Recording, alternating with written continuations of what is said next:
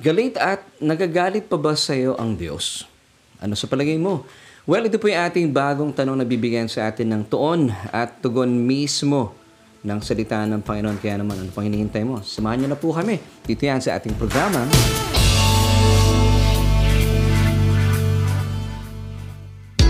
Hello, kumusta po kayo? Isang mapagpalat mabiyayang araw po aking pagbati sa inyo and uh, welcome po sa isa na namang edisyon ng ating programang Solution.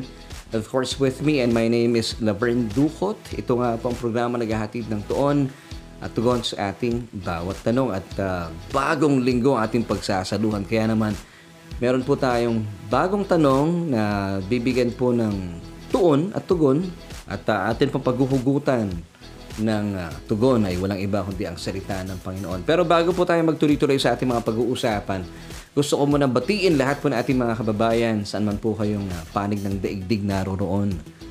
Kasi marami rin tayo sa mga suki natin, mga kasama natin nag-aaral sa ating programa na nasa ibayong dagat. Kaya naman po aming pagbati. Iba't iba man po yung time zone natin pero hindi tayo napipigilan. Good morning, good afternoon, and of course, good evening Gayon din po sa ating mga kababayan sa buong Pilipinas, Luzon, Visayas, and Mindanao. At syempre pa sa buong uh, Mega Manila, isang mapagpala at mabiyayang gami naman po sa inyo lahat dahil tayo po ay napapanood every night at 7.30. So marami marami salamat once again for joining me sa ating programa naghahatid ng tuon at tugon sa ating bawat tanong. And of course, salamat din po sa inyo kung kayo po ay isa sa mga nagpa-unlock Marahil kayo po ay naitag, naiyakag na inyong mga kaibigan, kakilala, at kapamilya. Maraming maraming salamat po for joining us tonight at dalayan ko na patuloy po kayong uh, mapagpala sa ating mapapag-usapan at alam kong mapapagpala kayong tiyak dahil ito po ay uh, napakagandang balita ang hatid namin sa inyo. And of course, salamat po sa mga kaibigan natin na patuloy tayong sinasamahan via Facebook Live and uh, if you are watching right now, via Facebook Live. Please don't forget to like and uh, follow us sa ating uh, Facebook page, Solution with Laverne Duhot. And of course, kung kayo po ay nanonood naman via our YouTube channel, please consider subscribing. Kung hindi pa kayo nagsusubscribe, and uh, please don't forget to hit the notification bell so that you won't miss an episode. And salamat po dahil tayo ay uh, nagsasama-sama na naman at uh, kung kayo nga po ay napapagpala, at naniniwala sa ating mga pinag-uusapan, please paki-share po yung ating uh, programa.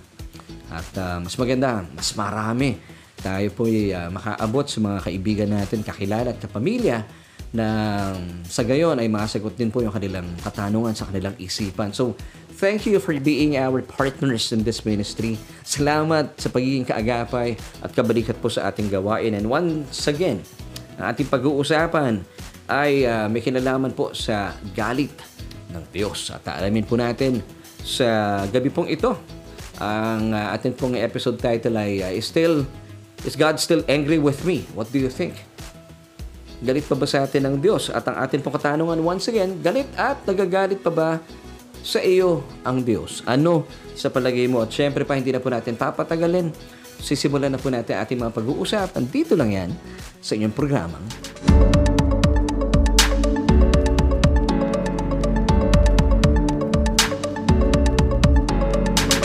Muli po, maraming maraming salamat for joining me. Welcome po sa ating uh, programang Solution with uh, Laverne Duhot and uh, salamat po once again for joining me at uh, tayo nga po magsisimula na sa ating mga pag-uusapan. Pero, bago tayo magsimula, kasi nagtanong ako kanina sa Facebook, meron tayong tinanong na galit at nagagalit pa ba sa atin ng Diyos? So meron pong mga kaibigan natin na gusto kong bigyan po ng pasalamat of course for taking time to uh, answer my question. Kaya, isa-isayin po natin. Siguro hindi natin mababasa lahat, pero gusto ko lamang po i-acknowledge ang ating mga kaibigan who took time para sagutin po yung ating katanungan. Of course, salamat kay uh, Pastor J.R. Silvestre.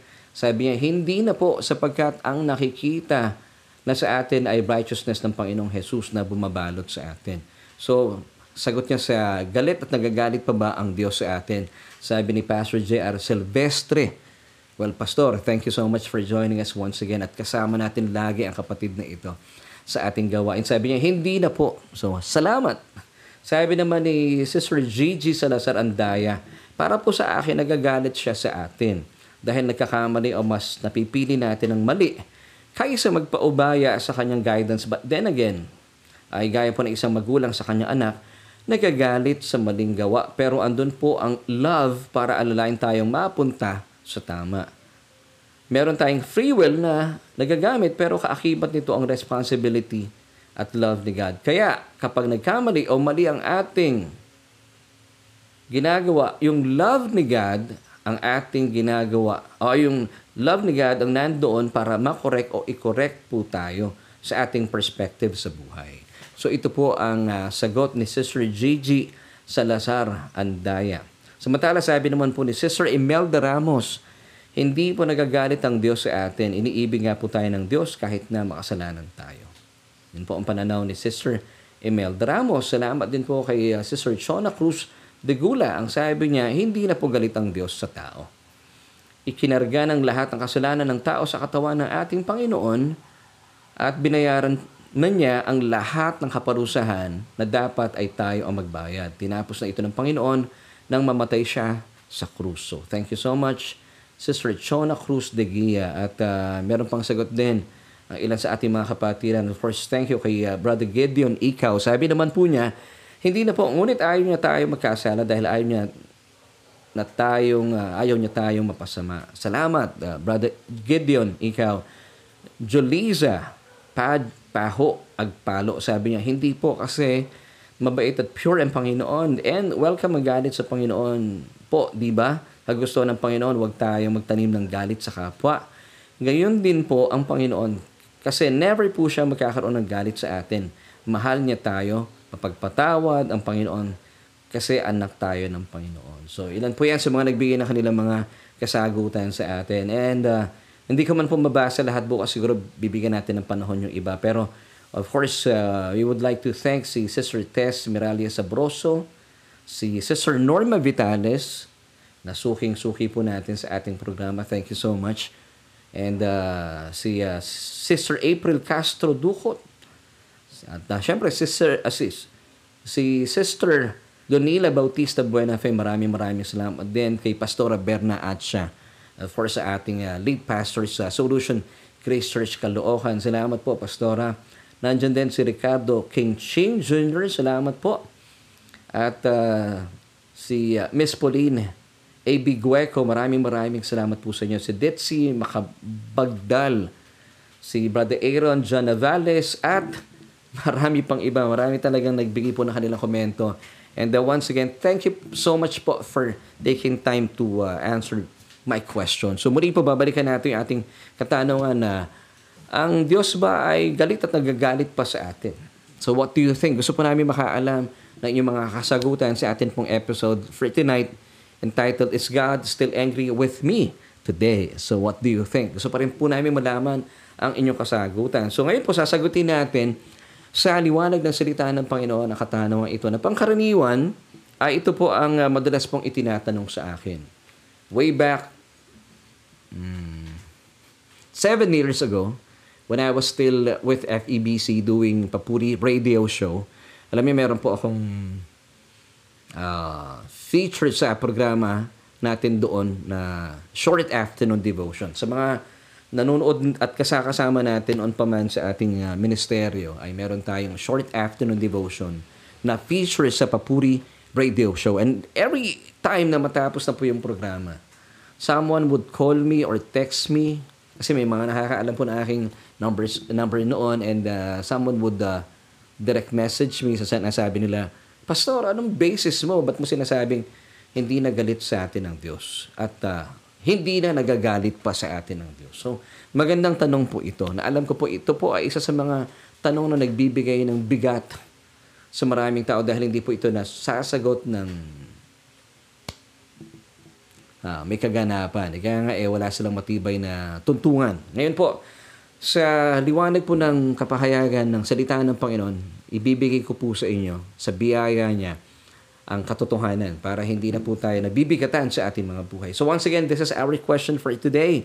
Galit at nagagalit pa ba sa iyo ang Diyos? So what do you think? Gusto namin makaalam pa na ilan mga ilan pa mga damdamin sa loobin o haka-haka at mga palapalagay po ninyo, ilagay lamang po sa ating comment section. Now, gaya po na sinabi ko kanina, isa po ito sa pinaka at lagi itinatanong po sa uh, akin, even before pa, and uh, up until now, ito po yung tinatanong sa akin sa ating programa. Pastor, galit at nagagalit pa ba sa atin ng Diyos? Well, may mga nagsasabi po kasi na galit pa rin ang Diyos. At meron tayong nabasa kanina. Well, thank you so much at uh, nire-respeto po natin ang kanyang sagot.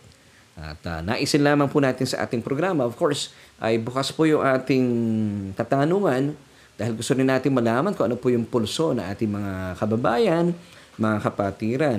But uh, of course, in line with the, yung thinking po ng karamihan sa ating mga kapatiran na mananampalataya, may mga nagsasabi po, And I pray, sana kakunti na lang sila.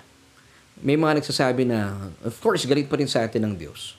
At nagagalit pa rin sa atin ng Diyos hanggang sa ngayon. Sa katunayan, meron po akong nabasa na ilan sa mga dahilan at listahan ng mga signs kapag nagagalit sa iyo at sa akin ang Diyos. Now, basahin po natin. Ito po ay uh, nakita ko lamang po na isang katuruan na gusto ko pong i- ibahagi po sa inyo. Signs that God is still angry with you. God is silent kapag nakakagawa daw ng kasalanan ng tao o isang mananampalataya. Nananahimik ang Diyos. That's number one. Number two, you do not feel guilty about your sin anymore. Kapag nagkakasala ka, para bang wala na. Wala ng conviction ang banal na spirito. So parang kinakalyo ka na dahil sanay, nasanay ka na sa kasalanan. Well, pinaparamdam lang sa'yo ng Diyos yung uh, kanyang sama ng loob at galit. May tawag dito eh, parang God is silent, parang nananahimik ang Diyos. Ano? Meron siyang silent moment. Di ba? Parang tao eh. Pag galit sa'yo yung tao, parang hindi ka kinikibo. Ganon din ang Diyos. And of course, hindi ka na nagigilty, wala na raw conviction kapag ikaw ay nagkakasala. Number three, you keep stumbling upon Bible verses calling for repentance. Kapag nagbabasa ka ng Bible, kadalasan, dinadala ka ng, uh, ng Diyos sa mga talata about uh, repentance or of course kilala natin yung salitang ito. At nakagisa natin pag sinabing repentance magkumpisal ka. Ipahayag mo ang iyong kasalanan. But the truth is repentance is metanoia in Greek change of mind. So this is number three. Number four you face the consequences of your sin. Yan na. Nararamdaman mo na yung mga balik sa iyo na iyong mga kasalanan. Ikalima, your heart is full of resentment. Maraming mga pagsisisi. Maraming mga kabalisahan sa buhay. Yan, mga resentment po yan. Nararamdaman mo. Kasi nga, punong, punong-puno ka ng kabigatan sa iyong puso. And number six, ito kadalasan, prayers are not answered. Kasi nga, galit sa iyo ang Diyos. Yung kasalanan mo ay humaharang. Kumbaga, ito raw yung iyong panalangin, ito yung kasalanan mo, hinaharang na kasalanan mo dahil galit sa iyo ang Diyos. So ito po yung ilan sa mga sign na maari po nating malaman uh, at uh, ika nga eh mapagtanto, ma-realize na ay galit sa akin ang Diyos. So ilan po ito sa mga katuruan sa ngayon. Samantala po, once again, thank you for joining me. Dahil naniniwala po ako na para sa yung episode na ito, kung isa po kayo sa mga nagtatanong, galit at nagagalit pa ba sa akin ang Diyos? Well, welcome po sa ating uh, Bible study online. Once again, this is Solution with with me. And my name is Laverne Duhot. Kasi, alam niyo po, meron akong mabuting balita para sa inyo. At kaya nga po tinatawag ang Bible that uh, this is the good news or Evangelion. Ibig sabihin, wala pong bad news sa good news. So, pakilagay po sa ating comment section. Walang bad news sa good news. Amen. Now, listen. God will never be angry with you today. Uulitin ko po, ano man pong ginagawa nyo sa ngayon, listen to this. God will not be angry with you today. Wow! Now, is this good news or bad news? Pakilagay nga po sa ating comment section yung aking binanggit na balita sa inyo. Is this good news or bad news? God will never be angry with you. Wow! Para sa akin, this is good news. And He is not even in a bad mood. Wala pong bad mood sa ang Diyos. Wala po siyang masamang gising sa umaga, hindi siya kagaya ng tao. Nabasahin po natin ang magagandang pangako po sa atin. ng uh, mga talatang ito found in Isaiah chapter 54. Pero particular po tayo dito sa verses 9 and 10. Okay, sabayan niyo po ako, basahin natin. For this is like the waters of Noah to me. For as I have sworn that the waters of Noah would no longer cover the earth, so have I sworn that I would not be angry with you, nor rebuke you. Verse 10 For the mountains shall depart, and the hills be removed, but my kindness shall not depart from you, nor shall my covenant of peace be removed, says the Lord who has mercy on you. Now, sino po ang nagsabi ng uh, mga binasa nating pangako? Sabi ng verse 10, says the Lord who has mercy on you. Praise God. So once again, that's Isaiah chapter 54 verses 9 until 10. Ganda ng talatang ito. So, ang uh, mga talatang ito ay pangako po sa atin. Well, Isaiah 54 comes right after Isaiah 53. Eh ano naman, Pastor, kung uh, yung Isaiah 54 it comes right after Isaiah 53. What's uh, with Isaiah 53? Well, Isaiah 53, FYI, it's the messianic chapter. Amen. So ano pong meron dito? It's the messianic chapter of the sufferings of Christ. So kung ibig sabihin, dito po na isulat yung mga kapahayagan ng mga paghihirap at pagdurusa ng paparating. At sa atin pong kapanahon ay dumating na, of course, ang uh, Messiah o the Anointed One na itinalaga ng Diyos sa kanyang bugtong na anak para ang kini ng kasalanan ng sanlibutan. So dito po ipinahayag ng Diyos, yung mga panahong yon ay kapahayagan pa, hula pa sa paparating na Messiah. But praise God. 2,000 years ago ay uh, ibinigay na po ng Diyos ang kanyang bugtong na anak. Sa gayon, sino mang manampalataya sa kanya ay hindi mapahamak bagkos ay magkaroon ng buhay na walang hanggan. John chapter 3 verse 16. So ito po yung significance ng Isaiah 53. Once again, This is known as the Messianic chapter. Messianic chapter, ibig sabihin, it's the sufferings of Christ that is once again found in Isaiah 53. Now, basahin po natin kung ano po yung mga uh, sufferings na naranasan po ng Messiah or the Anointed One, who is Jesus Himself. Basahin natin this time Isaiah 53 verses 3 until 5. He is despised and rejected by men a man of sorrows and acquainted with grief. And we hid, as it were, our faces from him. He was despised, and we did not esteem him. Verse 4 Surely he has borne our griefs and carried our sorrows. Yet we esteemed him stricken, smitten by God, and afflicted. But, verse 5 He was wounded for our transgressions, he was bruised for our iniquities.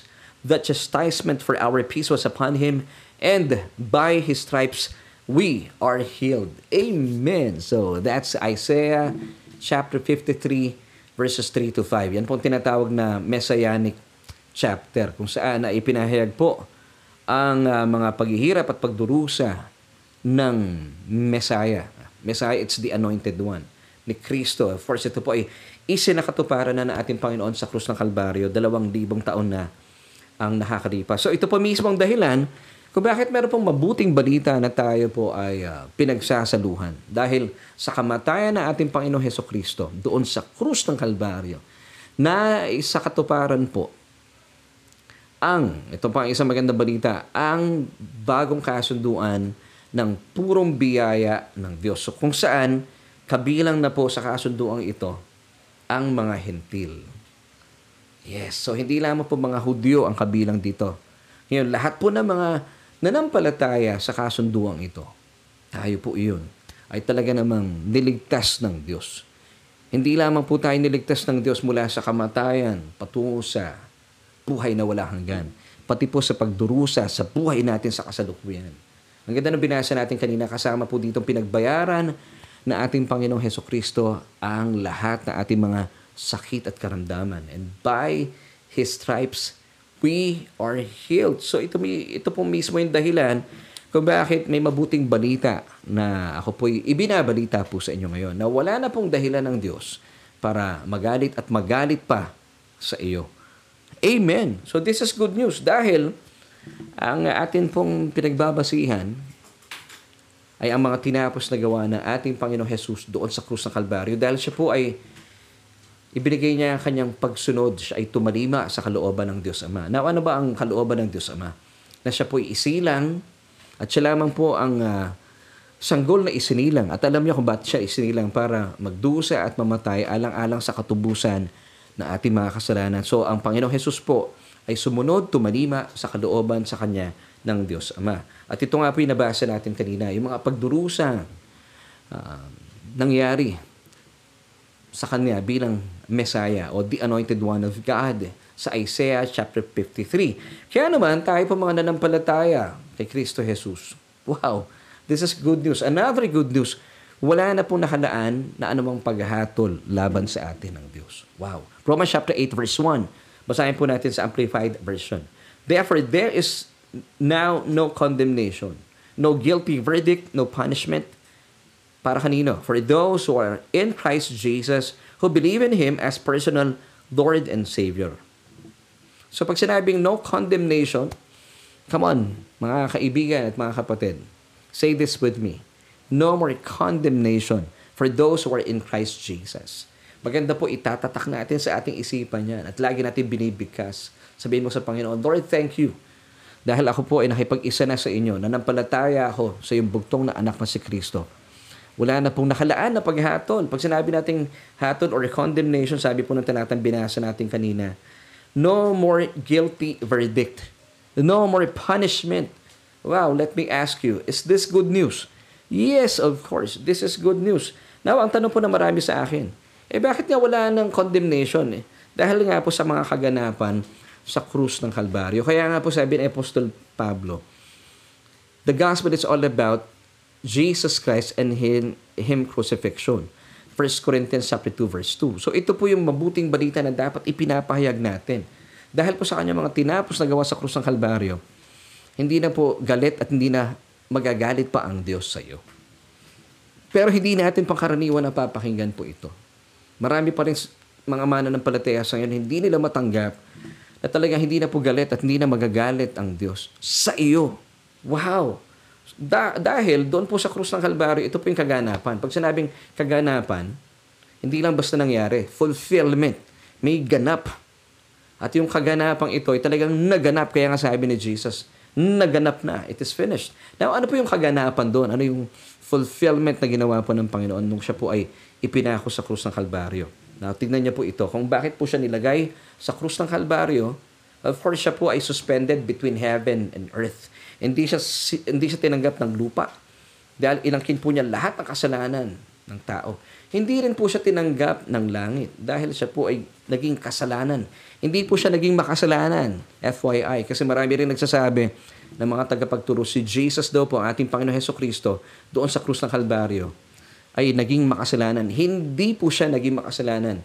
Siya po ay naging kasalanan because Jesus, sabi nga po ng 2 Corinthians chapter 5 verse 21, For God made Jesus who knew no sin, He did no sin and in Him is no sin. Pero inangkin po niya lahat ng ating mga kasalanan. So siya po ay naging kasalanan nang ibinunton ng Diyos ang ating mga kasalanan. Hindi po siya naging makasalanan kasi wala po siyang ginawang kasalanan. FYI, kasi ito po'y pagtatama lamang, pagwawasto. Kasi marami tayong naririnig sa ngayon, even po mga kapatiran natin sa biyaya. Sinasabi nila yung 2 Corinthians chapter 5 verse 21 na naging makasalanan daw po si Heso Kristo. Hindi po. Dahil wala po siyang ginawang kasalanan. So with the same token, tayo po nanampalataya sa Panginoon, hindi rin po tayo gumawa ng anumang katwiran kung bakit tayo naging matuwid. Kumbaga, ang katwiran po na ating nakamit, ito po ay inilaan sa atin ng Diyos. Ang tawag po dito sa 2 Corinthians 5 verse 21 ay divine exchange. Inangkin po ng Panginoon Heso Kristo dahil ibinuntun po ng Diyos sa Kanya ang kasalanan ng sanlibutan at inilaan naman po sa atin bilang kaloob o regalo or gift ang katuwiran ng ating Panginoon Heso Kristo. At ito po ay inilaan niya sa atin. Kaya naman tayo po itinuring na matuwid sa harapan ng Diyos For God made Jesus, who knew no sin, to be sin for us, that we might become the righteousness of God in Christ in Christ Jesus. That's 2 Corinthians chapter 5 verse 21. So, ibinuhos mo lahat ng Diyos sa katawan ating Panginoon Jesus, ang lahat ng kanyang galit, ng kanyang puot, hatol at parusa sa kanyang katawan. At dahil dito, eh, inakin po niya ang ating kasalanan. Siya ay naging kasalanan. Kaya po namumuhi, kinamuhian siya ng Diyos sa mga panahon yun. Tinarekuran po siya ng Diyos. At nang ito po maganda nangyari sumunod, nang inangkin po lahat ng Panginoon ng galit, puot, hatol at parusa ng Diyos sa krus. Then sabi niya in John 19.30, basahin po natin, It is finished, according to John chapter 19, verse 30. And bowing his head, he gave up his spirit. Now, at uh, dahil nahatulan at pinagdusahan na po ng Panginoong Jesus ang lahat ng ating mga kasalanan sa kanyang katawan, ang Diyos po ay banal at matuwid. Uh, hindi po siya pwedeng magalit at hindi na po siya pwedeng magalit po sa atin para ika nga eh, sabi nga po ng batas, kung pinagdusahan na ang kasalanan, you cannot be punished the same sin twice. So kung meron na pong nagbayad na ating mga kasalanan, kung meron na pong umangkin na ating galit, wala nang dahilan ng Diyos para siya ay magalit at magalit pa sa iyo. Wow! So I pray na naging malin, malinaw po ito sa atin sa araw po ito. Para po sa atin ha, dahil po sa mga kaganapang ito, para sa iyo na isang born again Christian, ikaw na tumangkilik sa paanyaya ng Diyos, nakipag-isa kay Kristo, ikaw na tinanggap mo si Yeso Kristo bilang iyong Panginoon at tagapagligtas, ikaw na isang Kristiyano na. Wow! So wala na pong gyera sa pagitan ninyo ng Diyos. Wala nang away. Wala nang gulo. Ano lamang po nasa pagitan ninyo ngayon? Kapayapaan. Pakilagay nga po sa ating uh, comment section. Kapayapaan kapayapaan. So ito na po ang at ang namamagitan sa atin at ng sa Diyos. Bakit? Ito po ay nangyari at naganap. Minsan pang ganda ng salitang yung ganap dahil po sa mga tinapos na gawa ng ating Panginoon Heso Kristo. So ibig sabihin, huwag po kayong mag-alala sa Diyos. Huwag kayong mangimig lumapit sa Diyos. Wala nang gera sa pagitan nyo. Kasi po lahat ng gera ng gulo dahil sa kasalanan, ito po ay lahat inangkin na ating Panginoon Jesus sa kanyang katawan. He became sin magnet at the cross kaya po ang mamagitan na lamang po sa iyo at saka ng Diyos, kapayapaan. So ang kinin po natin ito sa pamagitan ng pananampalataya. Romans chapter 5 verse 1 tells us, Therefore, since we have been justified, pag sinabing justified, made righteous, pinaging matuwid sa harapan ng Diyos, that is acquitted of sin. Wow! Declared blameless before God. So tayo po'y wala ng mancha sa harapan ng Diyos. Ito po ang nagsasabi, Biblia, hindi po ako. Let's continue breathing by faith. So ang kilin po natin ito by faith. Ibig sabihin, may mga may mga taong sinasabi na hindi ko nararamdaman pastor eh, kaya nga po by faith. Hindi ko nakikita eh, kaya nga po by faith. So you have to believe it. Ang basis natin, di ba, lagi ko po pinapaalala sa ating programa, and this were made possible through the finished work of Christ on the cross. So by faith, ang kinin po natin, wala nang guilty verdict, wala na pong punishment wala na pong galit sa atin ng Diyos because you are acquitted of sin. Now, sino pong umako? Ang kanyang bugtong na anak. Jesus Himself. And that's why, by faith, let's continue reading Romans chapter 5, verse 1. Let us grasp the fact that we have peace with God and the joy of reconciliation with Him. Now, how did this happen? Paano po ito na isa katuparan? It's through our Lord Jesus Christ the Messiah, the Anointed. I pray na nakikita niyo po yung linaw na ating mga pinag-uusapan. Kaya po, sinasagot natin yung tanong, galit at magagalit pa ba sa atin ng Diyos? Wala na po siyang dahilan. Kasi kung magagalit pa po siya sa atin, magiging unrighteous po ang Diyos. Magiging hindi po siya matuwid. Pero ang Diyos po natin ay banal at matuwid. Hindi niya pwedeng gawin na magalit pa sa iyo. Dahil once upon a time, 2,000 years ago, lahat po ng kanyang fiery indignation, ang kanyang wrath, puot, ibig sabihin, ay ibinuntun po niya sa katawan na ating Panginoong Jesus once and for all. Amen. At uh, sapat na po ang ating Panginoon na angkinin po ito sa kanyang katawan at pagbayaran at pagdusahan sa pamamagitan ng kanyang kamatayan. Kaya po, di ba sinigaw niya, it is finished. Tapos na. Naganap na. Amen. Kaya nga po, isinilang po yung ating ministeryo. And uh, once again, sa mga baguhan lamang po nating kasama sa ating Bible study online. This is Solution with Laverne Duhot. Ito po ating Bible study online para ako po bilang inyong Bible study leader, ako po bilang pastor, ay nais ko pong ipahayag sa inyo, ipakiusap po sa inyo at ipaalam po sa inyo ang napakagandang mabuting balitang ito na wag na po kayo mangimi sa Diyos. Huwag kayong lumayo sa Diyos. Dahil sa totoo lang, ipinapakiusap po ng Diyos sa inyo na lumapit kayo sa Kanya. Sino pong ginagamit niya? Kagaya ko, pastor. Kaya nga po yung mga pastor na nanonood sa ngayon, alam niyo po, babasahin ko sa inyo yung susunod na mga talata. Ito po yung papel natin.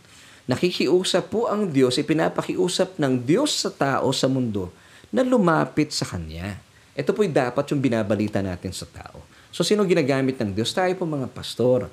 Tayo mga obispo. Kayo kung kayo po yung obispo. Kung kayo po yung mga evangelist. Ito po dapat yung mensaheng inilalapit at ipinapahayag at ipinapakiusap natin sa mga tao para hindi na po sila mangimi at matakot sa Diyos. Now, ano po yung mensaheng ito? It's found in 2 Corinthians chapter 5 verses 20. Kaya po merong 21, yung, yung binasa natin kanina, o yung sinasabi ko kaninang talata. So magsimula tayo sa verse 20. Ito po yung pakiusap ng Diyos through us pastors, evangelists, bishop, kung sino man po kayo Bible study leaders dapat. Ito po yung sinasabi natin sa mga tinuturuan po natin.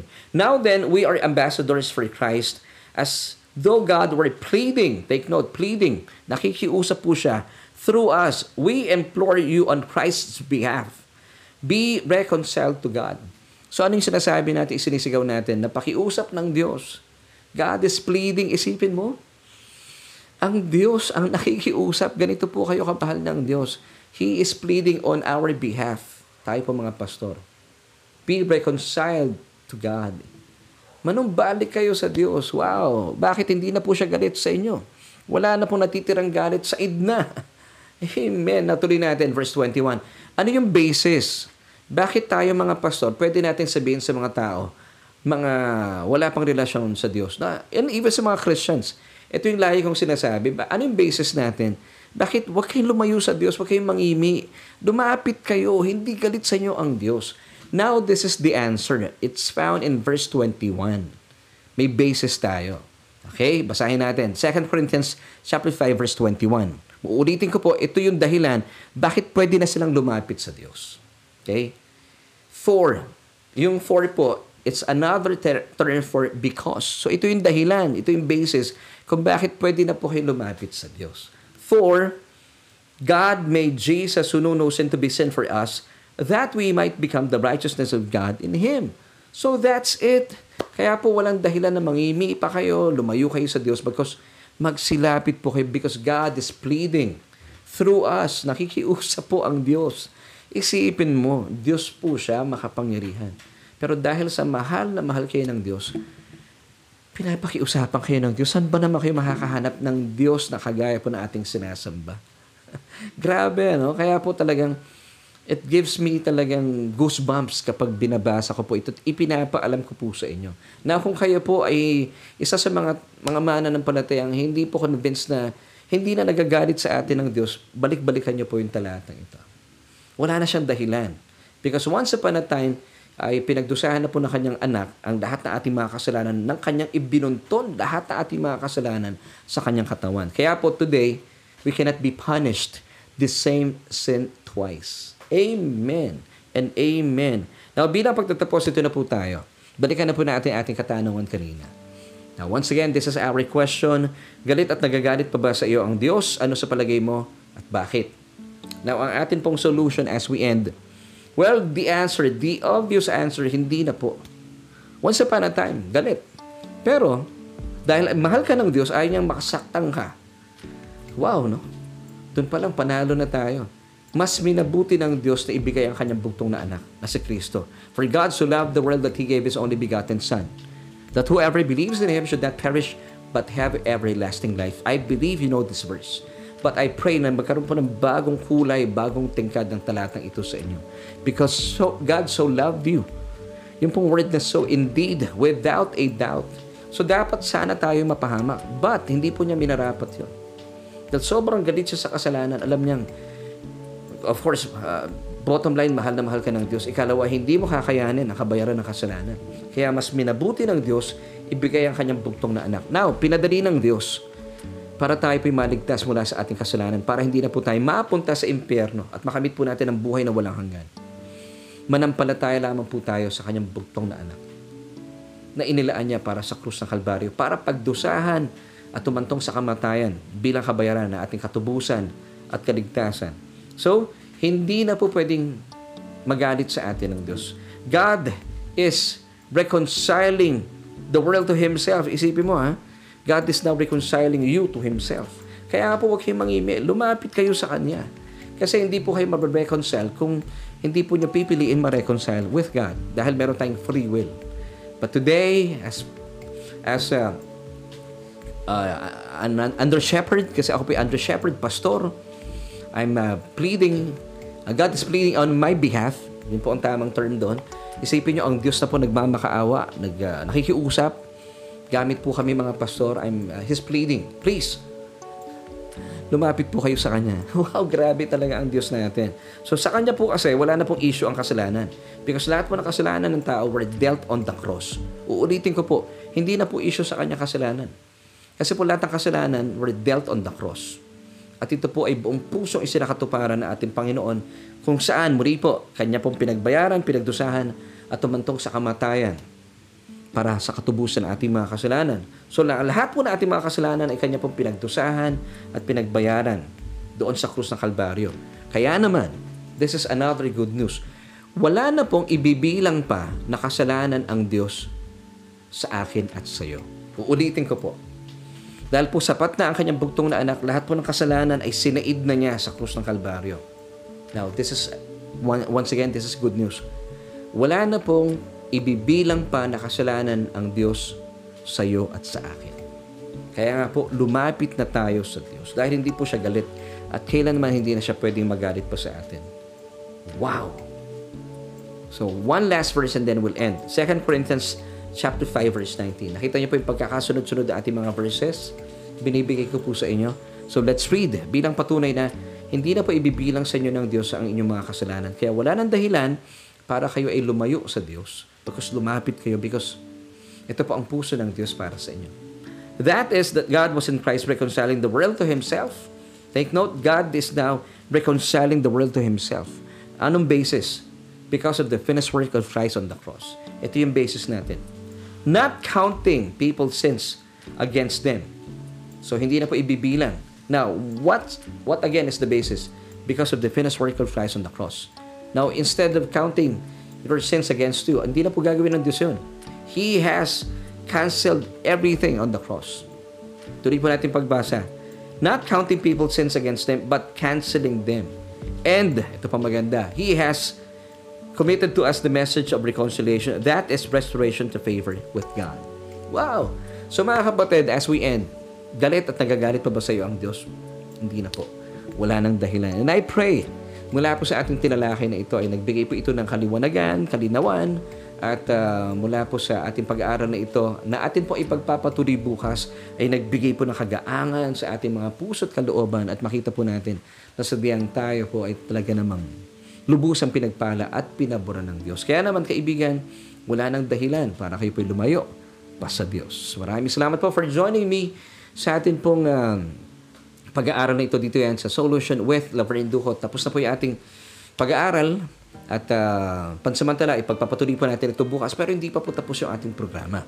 Dahil gusto ko pong samantalahin ang pagkakataong ito kung kayo po ay isa sa mga first time marahil na dumako sa ating programa or matagal na po kayo nanonood, matagal na kayong kasama namin nag-aaral but finally you have decided na gusto mo nang maging uh, anak ng Diyos. Now, pwede po ba yun? Pwede. Kasi po nakita natin kamangha-mangha talaga, no? amazing talaga ang pagmamahal ng Diyos. Akala mo for, for the longest time, eh, galit at nagagalit sa akin ng Diyos. Akala mo na hindi natutuwa sa iyo ang Diyos. Hindi po. Kaya nga po isa nila ang ating programa dahil uh, nakikiusap po ang Diyos. At ito po yung kanyang mensahe na ipinapaabot po sa inyo na inyong lingkod. So, Huwag kayong lumayo sa Diyos. And today, gusto ko po kayo i-invite because sabi po ng um, Biblia, today is the day of salvation. So wag na po tayo magpatumpik-tumpik. And I believe you have this urge of committing yourselves to God. I believe that uh, it's the Holy Spirit who is working on you. Amen. So all you have to do, just pray this prayer with me. Simply lamang po sabi ng Romans 10 verse 9, that if we confess with our mouth the Lord Jesus Christ, kailangan lamang po natin buksan ating mga labi. Ako po'y mananalangin at uh, sabayan niyo po ako manalangin. Buksan niyo ang inyong mga labi. Magkaroon tayo ng boses para sa Diyos. And manampalataya po tayo sa ating mga puso na si Jesus, ating uh, tagapagligtas, ay uh, nabuhay maguli after three days mula sa kanyang kamatayan at tinding hindi na po siya mamamatay pang muli. At kayo po ay maliligtas. So please, pray this prayer with me kung kayo po ay uh, isa sa mga namamangha at gusto mong magkaroon ng buhay na ganap at kasiyasaya. Sabihin mo ito kaibigan. O Diyos, kinikilala ko po aking sarili. Apart from Jesus, hiwalay kay Jesus, wala akong magagawa. Jesus, simula po sa araw na ito, tinatanggap kita bilang aking Panginoon at sariling tagapagligtas. Dahil naniniwala po ako na doon sa krus ng Kalbaryo, lahat ng kasalanan ko ay pinatawad mo. Aking Ama, aking Diyos, salamat po sa mensahe mo sa akin sa araw na ito. Salamat po dahil hindi ka na pala galit sa akin. At kailanman ay hindi na magagalit. Dahil sa mga tinapos na gawa ng iyong anak na si Kristo. Inaangkin ko po ang iyong kaloob na buhay na walang hanggan. At salamat din po dahil ang aking pangalan ay nakasulat na sa aklat ng buhay. Amen. Kung isa po kayo sa mga nanalangin ito, well, welcome po sa tahanan natin, tahanan natin ang puso ng Diyos. Kayo po ay kabilang na sa pamilya ng Ama. At samahan po kami every Tuesdays and Wednesdays. Mag-aral po tayo at patuloy po tayo mabusog at mamangha sa salita ng Panginoon. And this time, gusto ko na maipanalangin na ikaw na marahil ay mabuksan ang iyong isipan. Akala mo galit pa sa iyong Diyos at pwede pa siya magalit. But praise God sa atin po mga pinag-usapan, hindi na siya pwedeng magalit. And every time na kinikilala mo na hindi galit sa iyo ang Diyos at hindi na siya pwedeng magalit, you are giving so much uh, value sa mga tinapos na gawa ng ating Panginoon Jesus. Ibig sabihin, sinasabi mo sa Diyos na at sinasabi mo rin sa Panginoon, Lord, yung, yung one-time act on the cross, talaga namang napaka-powerful. And I believe it. It pleases the Lord. Kasi po talagang bibigyan natin ng value yung kanyang mga tinapos na gawa. And I want to praise for you. At mamuhay po tayo. Dalayan ko po na gamitin po itong uh, ating mensahe sa ngayon. Hindi lamang po sa inyo. Pakishare din po ito sa inyong mga kapatiran na medyo kakaiba po yung kanilang pinapaniwalaan. Akala nila galit pa sa kanila ang Diyos. So I want to pray for you. Ang kinin po natin ang kagalahan ito na alam ko nag-uumapaw sa iyong puso. Aming Diyos at ang makapangyarihan sa lahat, maraming maraming salamat po sa iyong mensahe sa amin sa gabi ito kung saan ay patuloy mo kami binubusog ng uh, iyong kapahayagan. Panginoon, salamat hindi kami umaasa sa aming mga sariling interpretation, sa aming mga sariling uh, opinion o mga paniniwala because ang iyong salita ang siyang bumubusog sa amin kung kaya kami po ay napapalaya. Salamat sa iyo, O Diyos, dahil hindi po kayo galit at hindi na po kayo nagagalit sa amin. At ang basis po namin, ang aming pinaghahawakan ay dahil sa mga tinapos na gawa na aming Panginoong Jesus sa krus ng Kalbaryo. Panginoong Jesus, salamat po dahil sa iyong pagtalima, sa iyong pagsunod sa kalooban ng Ama nararanasan po namin ang biyayang ito. Kung saan ay nakikita po namin ang kalangitan. Ang mukha ng aming Diyos ay nakangiti na po sa amin ngayon at magpakailanman. Salamat din po Banal na Espiritu sa iyong pagbibigay sa amin ng liwanag sa katuruang ito. At dahil dito ay patuloy mong binubuksan ang aming kaluluwa, ang aming isipan, ang aming puso, ang aming kalooban. At dahil dito ay naipapahayag po ang aming kagalahan sa aming katawan, kalusugan din Salamat sa iyo, aming Ama. Salamat po sa oras na ito. Sa iyo lamang po ang lahat ng papuri at pasasalamat sa matamis sa pangalan ng aming Panginoon Jesus. Lahat po tayo magsabi ng Amen. Amen.